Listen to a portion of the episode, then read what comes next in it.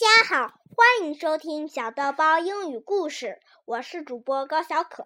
今天我给你们继续讲我写的故事。第三章，那个身影呢？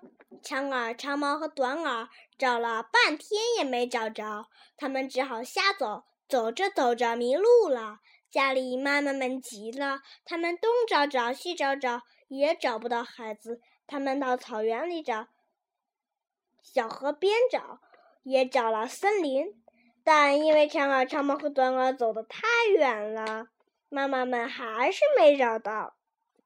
另外，小兔子们还正在找，它们根本都不知道自己迷路了。谁想听下一章？期待着下一次节目吧。